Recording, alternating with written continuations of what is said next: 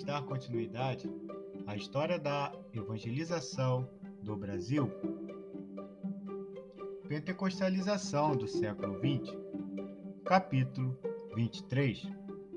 Tenente Coronel diz que o homem de negócio sonega ao fisco e o comerciante sonega a alfândega.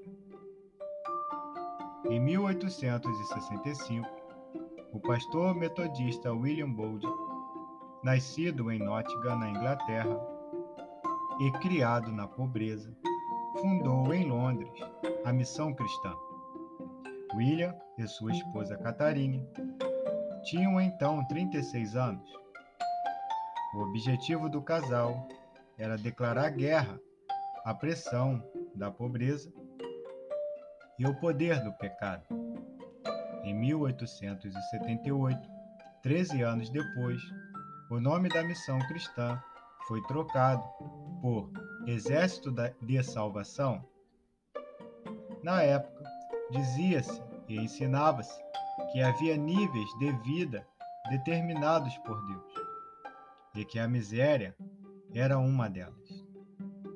Bold denunciava o salário de fome pago pelas fábricas, trazia à tona as condições sociais escandalosas, desmascarava as imoralidades, reconciliava famílias e oferecia casa, comida, emprego e cuidados médicos aos infortunados.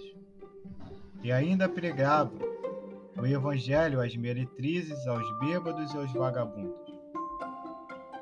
Além de ser um ardoroso evangelista, William Bold era um excelente administrador, ou melhor, ele era o melhor organizador no mundo inteiro, como disse o Lord Ozellen. A princípio, zombado e perseguido por suas ideias, Bold recebeu várias homenagens antes de morrer em 1912, aos 83 anos. Cidadão emérito de Londres, doutor emérito na Universidade de Oxford, e os convites para a coroação do rei Eduardo VII e para a abertura de uma das sessões do Senado dos Estados Unidos. O Exército de Salvação é a organização beneficente que mais atrai apoio financeiro ao redor do mundo. É também um dos maiores exércitos em atividade hoje em dia. Em uma de suas muitas viagens para apresentar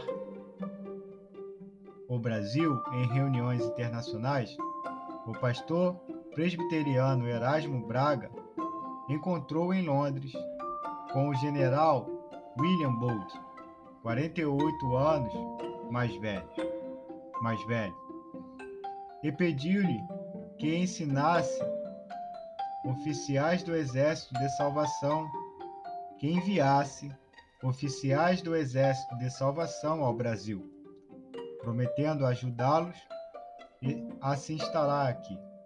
De fato, em 1922, quando chegaram os suíços David Stalin Maicon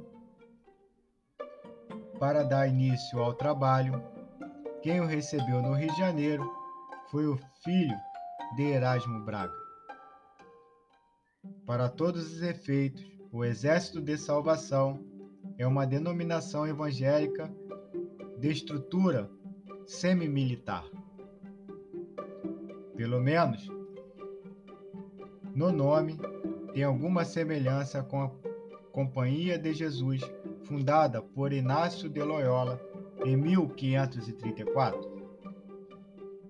Os membros da igreja são soldados, os obreiros leigos são os sargentos e os pastores são oficiais. O seminário é a, escala de, a escola de catetes As promoções variam de acordo com o tempo de serviço, trabalho capacidade e responsabilidade.